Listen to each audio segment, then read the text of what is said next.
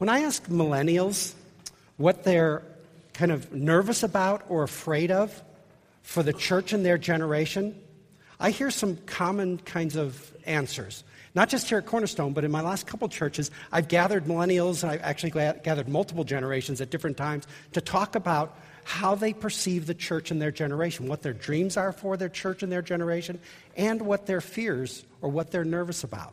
And um, when, I, when I've gathered millennials, I've heard the same thing here at Cornerstone as other places. Two answers come back on a fairly regular basis that um, millennials are concerned or nervous that their generation of the church will become complacent and cautious. Complacent by just focusing on everything else in their lives and making life work and fitting the church around the edge and fitting Jesus in the margins and just kind of going on with life.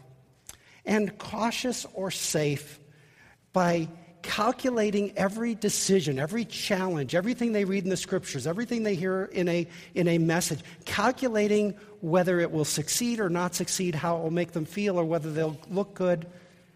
And so I've heard millennials say they're concerned about complacent, cautious Christianity. The line that we're looking at in our new vision this morning is addressed to that. Because the good news is we don't have to just kind of have this nervousness and this fear about how the church might go, go sideways on our watch in our generation. We can actually intentionally strategize ways for that not to happen, ways for us not to get tripped up in, in a generation that just kind of goes along for the ride but doesn't engage Christ enough to truly extend his kingdom. So let me show you again. Um, this is um, to remind you, this is our church mission. Um, and the reason that we keep bringing this up to you is we want this to become second nature for us. We've already had talks through each of these. Cornerstone's mission, Cornerstone Church of Boston, equips one another for a transforming life with Jesus, invests in a loving community, and seeks compassionate justice in the world. That's the umbrella, overarching, that is our mission. All right? And we've talked through that and looked at scriptures for each of those lines. And now here's our vision. And our vision gets more specific, okay? This is what is unique to us as a congregation here in Boston um, as we gather. We envision Cornerstone Church, or Cornerstone to be a church without walls, boldly following Jesus even beyond our comfort zones, sharing our lives together while breaking down barriers. Danny talked about that last week inviting other people to encounter the love of Jesus, what we just talked about with Brandon, and we'll talk um, in the message next week, and serving the marginalized in our society. So, my talk this morning is on the second line there boldly following Jesus even beyond our comfort zones. I want to talk about combating complacency and comfort and caution in our spiritual lives, which means that I want to talk about things like courage and bravery. I want to talk about confidence and openly living our Christianity before the world. Because I want to suggest to you that the antidote to complacency and caution is a courageous, bold faith in our God. The antidote to complacency and caution in any generation is a bold, courageous faith in our God. And so, as I was been thinking about this this week and just kind of rolling it over and trying to explore this whole idea, I was reminded. I didn't quite expect this, but I came across those who, who argued pretty persuasively that we were created for adventure. We were not created just to be safe. We were not created just to succeed in the world, to, to make enough money to raise a family and send our kids to good schools. We were not created for caution and safety. We actually created in the image of God with the, the imprint of God upon us. We as humans are created with a longing for adventure. Even if we kind of like to, to read a book at home in front of the fireplace, if we do that too much, we go out looking for adventure, right? When our life becomes too predictable, we try to find a vacation that will be interesting. And we'll make the vacations more and more extreme if our life gets more and more boring. And here's how we know that we are created for adventure we get bored, right? The reason we get bored is because we were created to, to have a courageous life on the edge for God. And when we don't have that, something inside of us hungers for it. And I don't know about you, but here's how it works for Bill Johnson. When Bill Johnson gets bored, he acts out and sins. I don't like that, but I've realized that when everything's predictable and everything's flowing, I get bored. If I can't find a vacation, I'll find a sin because I'm seeking to, to scratch this itch that longs for a significance and a, a challenge in my life. So, not only is a bold faith, boldly following Jesus beyond our comfort zones, not only is it the answer and antidote to our complacency and caution, it might very well be the antidote to some of our sins because we'll have a greater yes that we are yearning for so that we'll say no to anything that keeps us from it. This is, by the way, a biblical theme. Remember, some of you remember Joshua and what God said to Joshua and to us. God said to Joshua in Joshua 1 9, Have I not commanded you? Be strong and courageous. Do not be afraid, do not be discouraged, for the Lord your God will be with you wherever you go. God's message to one of his leaders and us be strong and be courageous. In the New Testament, boldness on the part of Jesus' followers were the way that those who didn't follow Jesus knew that they'd been with Jesus. And so we come across Acts chapter 4, and the Jewish leaders have examined John and Peter. And here's what we read that they saw the boldness of Peter and John and perceived they were uneducated, common men, and they were astonished, and they recognized that they had been with Jesus. One of the marks of being with Jesus is a boldness in our faith. Philippians 1, verse 20, Paul says, It's my eager expectation and hope that I will not be ashamed, but that with full courage, now as always, Christ will be honored in me. With full courage. So, I want to, no place in the scriptures do we have, have such a, a mountain of evidence that we are created for boldness and faith as we have in, in Hebrews chapter 11. So, in just a minute, we're going to go to Hebrews chapter 11. But before we go there, I want to introduce to you um, Gary Haugen. And this is going to be his picture up here. Gary Haugen, um, actually a graduate of Harvard, and then he went to the University of Chicago Law School. Um, and he knows something about courage and boldness.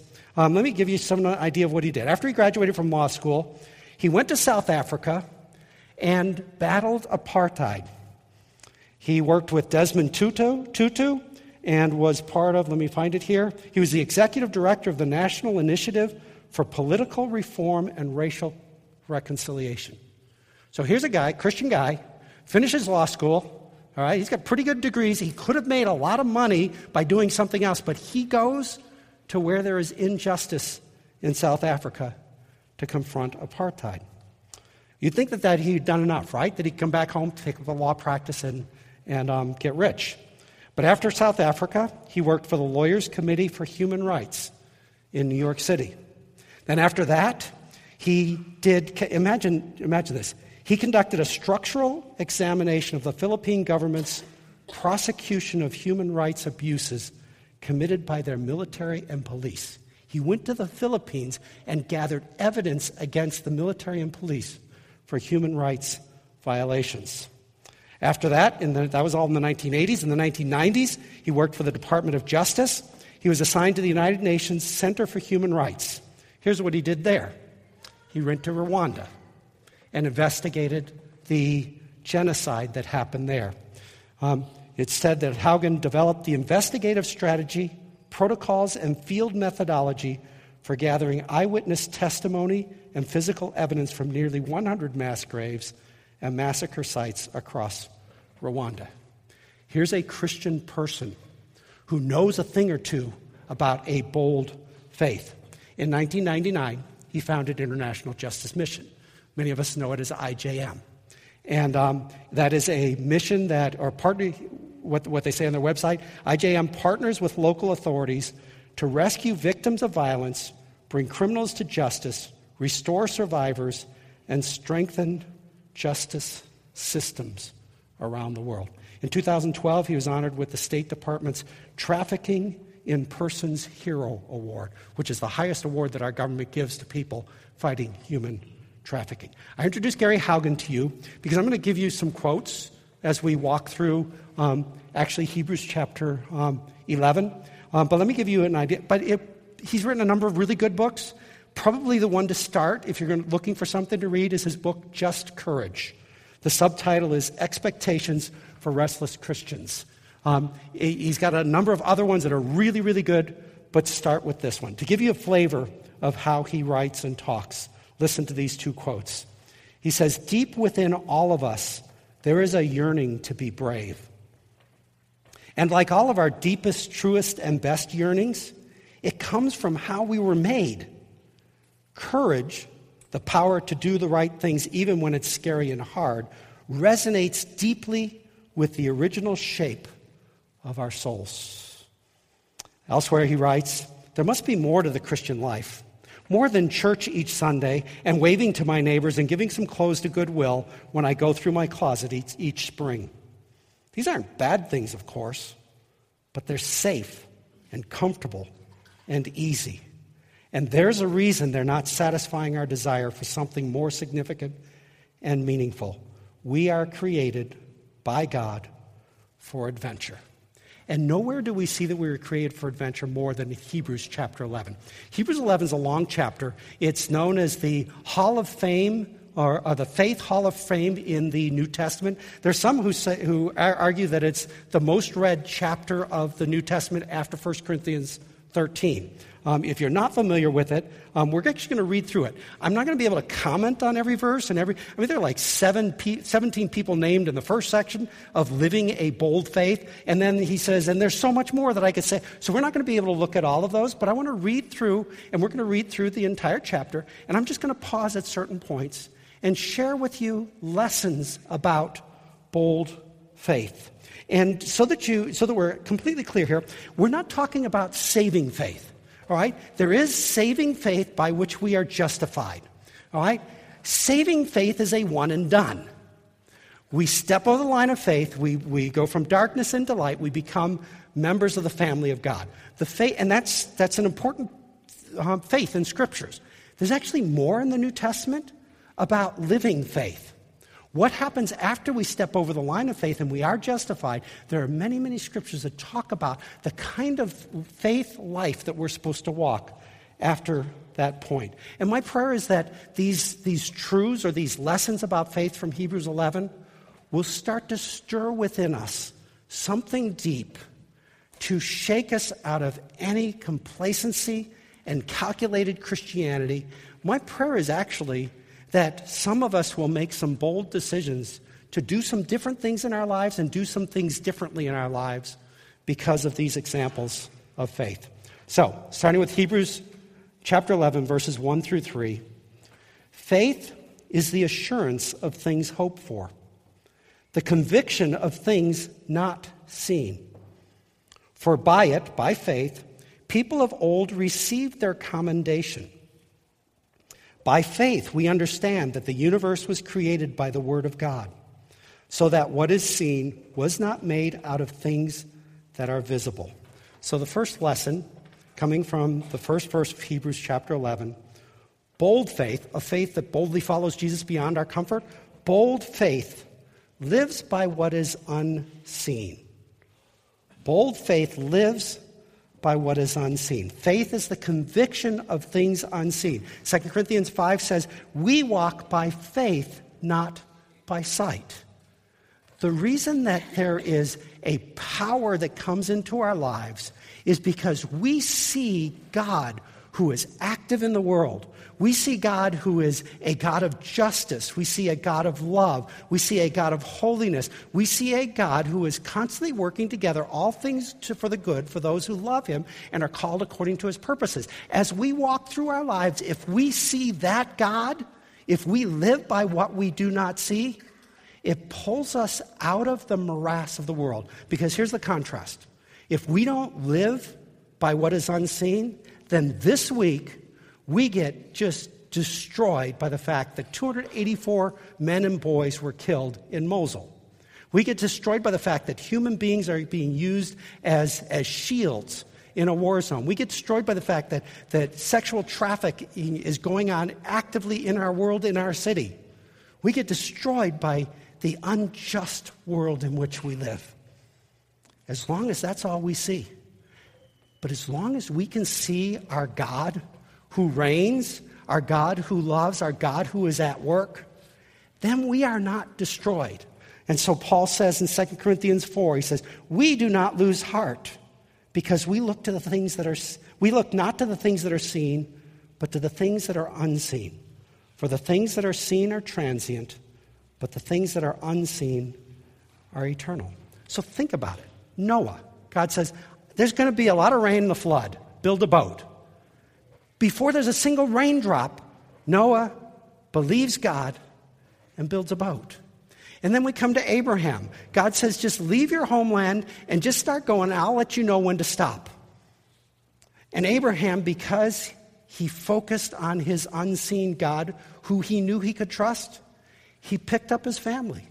And they traveled and became immigrants and first generation immigrants in the promised land. Um, after seminary, um, I worked for a year at Eastern Mennonite University in student life. It was actually a really fun job because I got to play all the games that I always wanted to play all the way through college, but I was working too hard. So um, I was student life um, um, and had a charge of a dormitory. At the end of that year, the vice president for student life was going to get his doctorate for two years and was going to come back. And they offered me the job. They said, Would you like to be vice president of student life at, at the university? And, um, and I thought, That's pretty cool opportunity. We had applied for some churches and hadn't heard anything back, so I accepted the position. And then a week after I accepted it, I got a phone call from a church in Honduras in Tegucigalpa that said, We would like you to come as our next pastor. Now, if I walked by sight, I would not have gone to Tegucigalpa, Honduras, second poorest country in the hemisphere.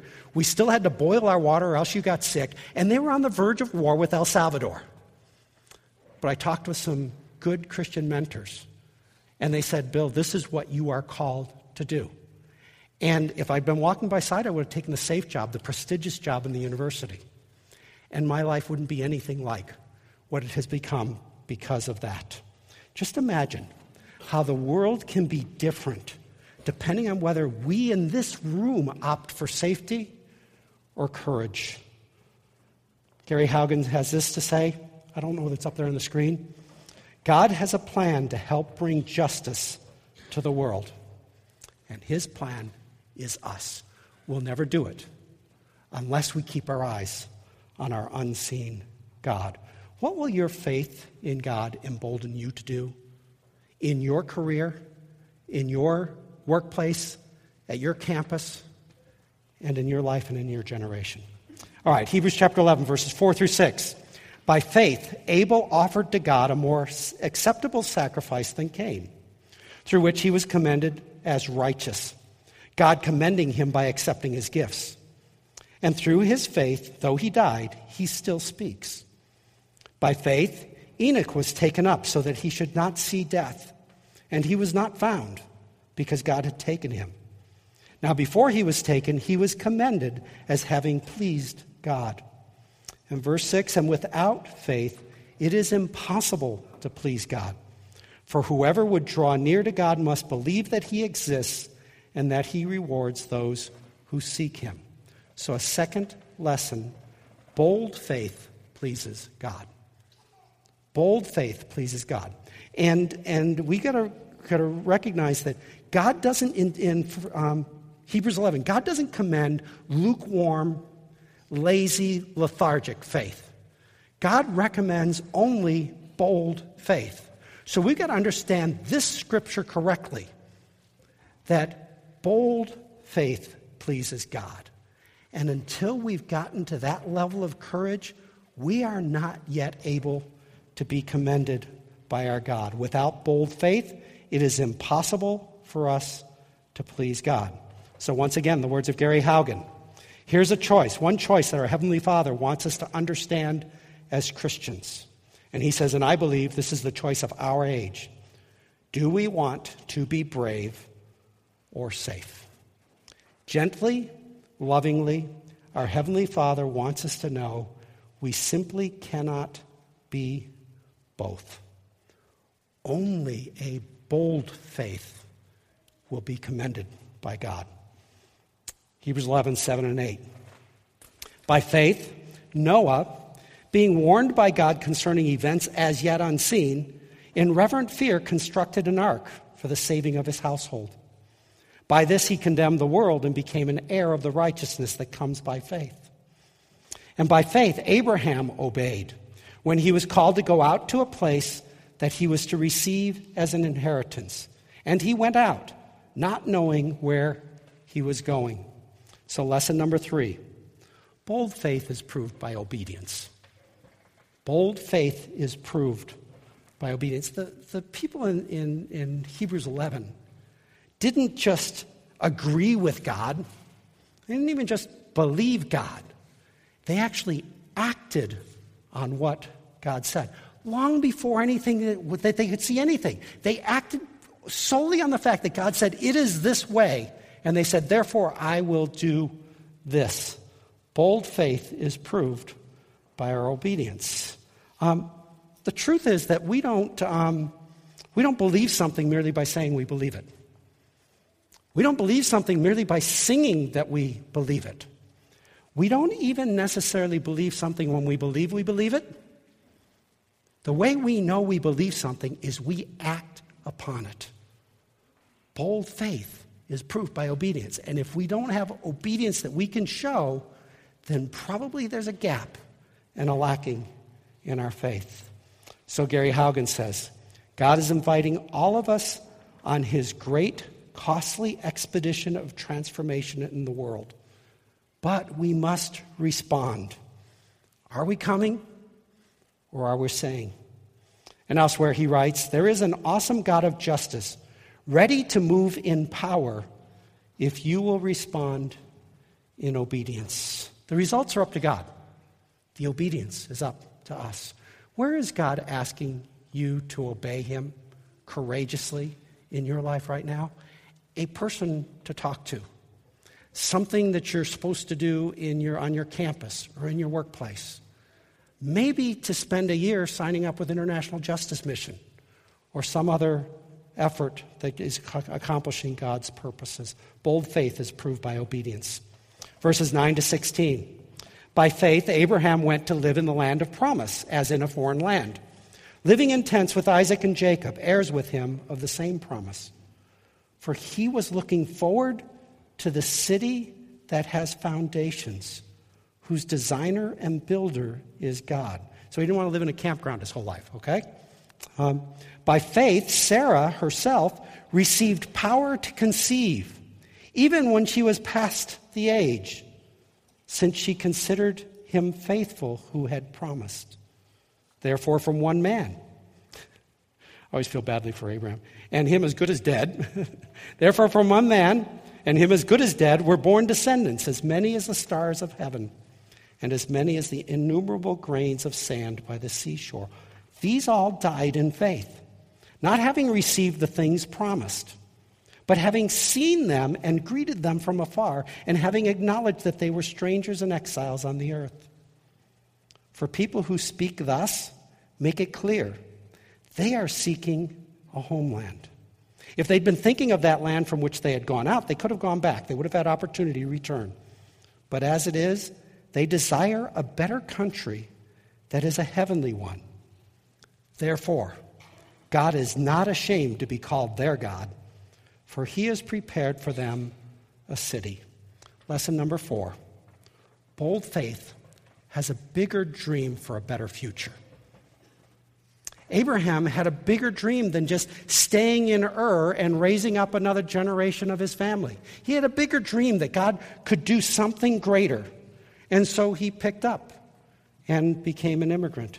In verse 10, it says Abraham was looking forward to the city whose designer and builder was God. He had a bigger dream for a better future. Verse 11, by, by faith, Sarah received the power to conceive. She had a dream that she could have a child, even though she had been barren. Verse 14 says, The people who speak thus make it clear they are seeking a homeland. And verse 16 says, As it is, they desire a better country, that is, a heavenly one. Pity the life that can only see what's in front of them. And how glorious to live a Christian life where we always have a bigger dream for a better future. We have a bigger dream for a better future for our college campuses. We have a bigger dream for a better future for our, our workplaces. We have a bigger dream for a better future for our friendships and for our marriages and for our families and for our world. We are never content with the way it is. We always want it to become more like God wants it to be. And that dream will energize us to accomplish great things for God if we will pursue the dream. If we are complacent and cautious, then we'll just deal with the cards that we're handed.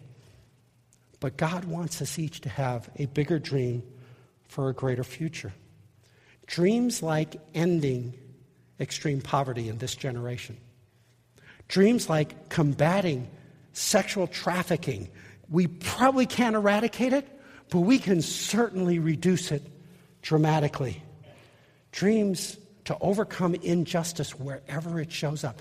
Dreams to treat every person as created in the image of God without discrimination in any way. Dreams to, um, I already said that one. Bold faith. God has called us to contribute. Dreams for the common good. God has called us to contribute to the good of our human race. Every single one of us. And if we just are looking out for the good of ourselves and our friends and our church and our people, that's not good enough. God wants for us a bigger dream for a greater future. So, can I challenge you? I want to dare you to dream big dreams. Because one of the problems is we have a tendency as human beings to dream dreams that are too puny for God and too puny for ourselves. And I want to challenge you dare to dream great dreams and then strangle other interests in your life so that you can devote yourself that those dreams might become true through the power of God in you. All right, verses 17, 28. Long passage, um, and then we'll get to, we just have a couple more.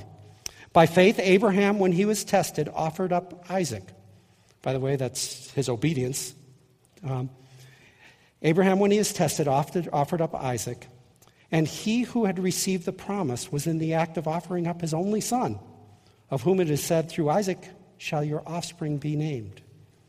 He considered, Abraham considered that God was able even to raise him, Isaac, from the dead, from which, figuratively speaking, God did, or Abraham did receive him back.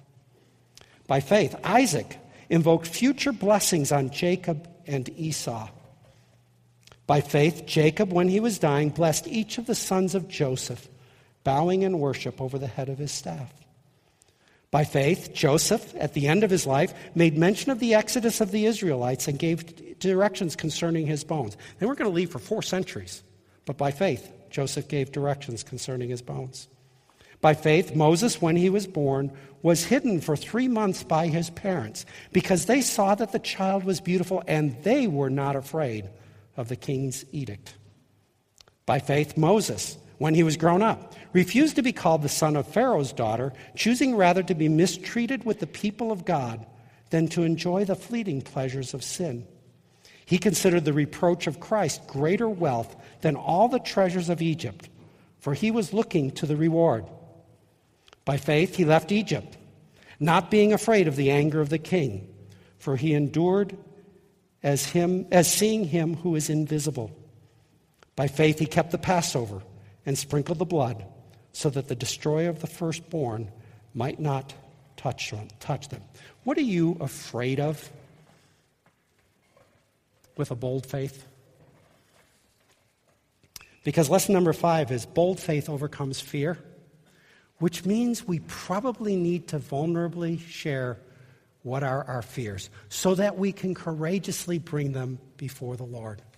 Because bold faith overcomes our fears. You realize how free we are when we aren't afraid of anything? We can't be intimidated. We won't back down. When we do not have fear, we can accomplish anything that God places before us. So, what are you afraid of? Afraid you're going to fail? Afraid you're going to look silly? Afraid that somehow you're going to lose respect of people around you? What are you afraid of? when it comes to bold faith. Moses would rather have been mistreated with the people of God than to enjoy the fleeting pleasures of sin. He considered the reproach of Christ greater wealth than all the treasures of Israel. Can I tell you that the blessings of Christ on our lives, when we boldly trust in Him, will be greater than anything we will ever give up or that will pass us by. So, at one of the uh, Willow, uh, Willow Leadership Summits, Willow Creek Leadership Summits, a number of years ago, Gary Haugen spoke. It's the first time I actually heard him speak, and this comes from, um, from his talk there. He says, If my life of following Jesus doesn't feel dangerous, then maybe I've got to check to see if it's really Jesus I'm following. I have been praying, he says, to be liberated from safe bets. I want to avoid having been on the trip but missed the adventure. I'm just curious, how many of you are here who, who know Katya Jew? Okay? So almost two years ago, she graduated from BC. She was here at, at Cornerstone. And I remember when we met and she I mean, we'd been talking. She went through the gifts and calling class, so we were doing coaching. And, and I remember when we met, and she says, Well, I've decided what I'm going to do next year. Now, I knew that she had shared previously. Her parents wanted her to come back home and run the clothing business that they owned. And she said, Well, I've decided what I'm going to do. And I said, What's that? And she says, I'm going to go to Thailand and work with victims of sexual trafficking.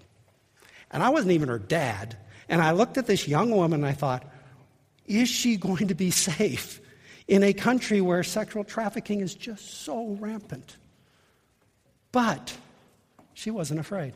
And she's been, since then, in Thailand, in the ministry there, helping women. And, and we get monthly reports from her of the things that she's watching God do. Again, in the words of Gary Haugen, if you're wrestling with some sort of a decision, reflect for a moment and ask yourself Am I being brave or am I being safe? In the end, it depends on whether we think God can be trusted. A bold faith will not shy from going wherever God wants us to be. Um, when our fears can't hold us back, when we walk by faith and not by fears, nothing can keep us from accomplishing the plans that God has for us. All right, verses 29 to 35, two more sections. By faith, the people crossed the Red Sea as on dry ground, but the Egyptians, when they attempted to do the same, were drowned. By faith, the walls of Jericho fell down after they had been encircled for seven days. By faith, Rahab the prostitute did not perish with those who were disobedient because she had given a friendly welcome to the spies. And this is where he goes. He's listed all 17 people up till now. He says, And what more shall I say? For time would fail me to tell of Gideon, Barak, Samson, Jephthah, of David and Samuel and the prophets, who through faith, listen, through faith conquered kingdoms, enforced justice, obtained promises, stopped the mouths of lions, quenched the power of fire, escaped the edge of the sword, were made strong out of weakness, armies to flight. Women received back their dead by resurrection. Bold faith accomplishes great things. Bold faith doesn't aim low. Bold faith aims and accomplishes great things enforcing justice, finding strength out of weakness. Bold faith accomplishes great things because, once again, we were not made, we were not created for safety. We were created for glory and to do great and glorious things for our gods. Gary Haugen writes When our grandchildren ask us where we were when the voiceless and the vulnerable in our era needed leaders of compassion and purpose, I hope we can say that we showed up and that we showed up on time. When our grandkids ask us, What did you do about the Syrian refugees? I hope we're going to be able to say that we showed up and we showed up on time. What great and glorious things does God want your faith to accomplish? Last four verses, verses 35 to, 30, 35 to 39. Some were tortured refusing to accept release so that they might rise again to a better life. Others suffered mocking and flogging and even chains and imprisonment. All of a sudden, this is starting to not look that great. They were stoned, they were sawn in two, they were killed with the sword. They went about in skins of sheep and goats, destitute, afflicted, mistreated, of whom the world was not worthy, wandering about in deserts and mountains and in dens and caves of the earth. And all these, though commended through their faith, did not receive what was promised. Ouch. There's no promise that this life of faith is going to be a walk in the park. There's no promise it's going to be comfortable and easy and delightful all of the time. God doesn't promise that He'll make it easy, but He does promise He'll make it significance. And here's what impresses me about the last verses of Hebrews chapter 11. In spite of this high cost, bold faith never, ever gives up. Bold faith cannot be broken. Bold faith perseveres no matter how high the cost because it knows that God is calling these things out of us. As the Apostle Paul says in 1 John 5 4, everyone who has been born of God, no one is excluded, right? Everyone who has been born of God overcomes the world, and this is the victory that overcomes the world. Our faith is the victory that overcomes the world. And Paul says in 1 Corinthians 3 since we have such hope, we are very, very bold. So, the last quote from Gary Haugen. In different times and in different ways, our Heavenly Father offers us a simple proposition follow me beyond what you can control, beyond where your own strength and competencies can take you and beyond what is affirmed or risked by the crowd. And you will experience me, God says. You will experience me and my power and my wisdom and my love. It will be a tragedy if we see Jesus Christ face to face and we were on the trip, but we missed the adventure. So um, Charles Blondin, lived 1824, died 1897. He was a trapeze artist who was at the height of his fame during World War II. I'm sorry, during the Civil War. he was dead by World War II. What he did, he stretched a, a rope that was three and a quarter inches um, wide, okay? Stretched it 1,600 feet, let me check this, 1,100 feet across the Niagara Gorge. And he walked across that rope. First time he did it was in 1859. And then he decided that that was so easy, he'd do it again and again and again and again. And he kept upping the ante as he would go across Niagara Falls. So he did it um, with it blindfolded at one point. He did it in a sack all the way around him. He did it on stilts. He carried a man on his back. He sat down midway through um, uh, across the falls, sat down, cooked and ate an omelet. Another point, he, he took a chair out with him and put the chair on one leg and climbed up on the chair. He did it with riding a bicycle, and he did it pushing a wheelbarrow.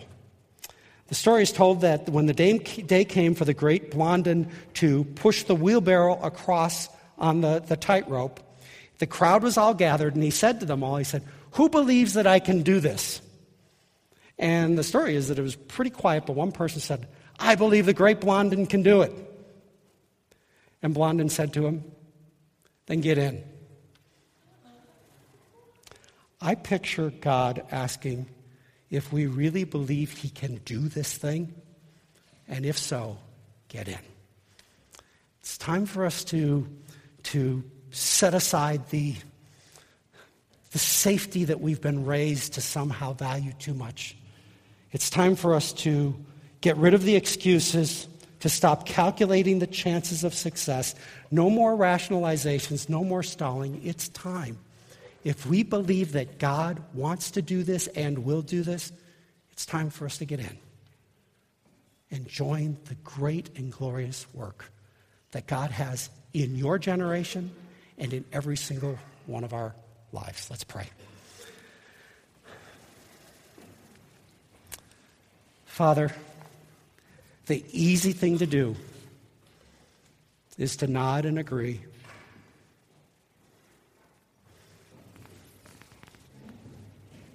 And then do nothing.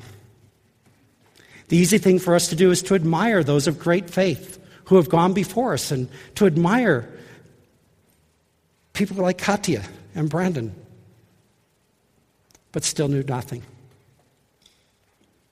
Would you call us by the power of your word, by your spirit at work within us? Call us to bold faith, to boldly follow Jesus beyond our comfort zones. I don't know what that means for individuals in this room, but I have a feeling that each one of us, if we'll just listen, will hear your voice challenging us to biblical faith whereby we will be commended by you. I pray, Father, that when we see you face to face, that each of us will receive the reward of having lived a bold faith through Jesus Christ our Lord. We pray in Jesus' name. Amen.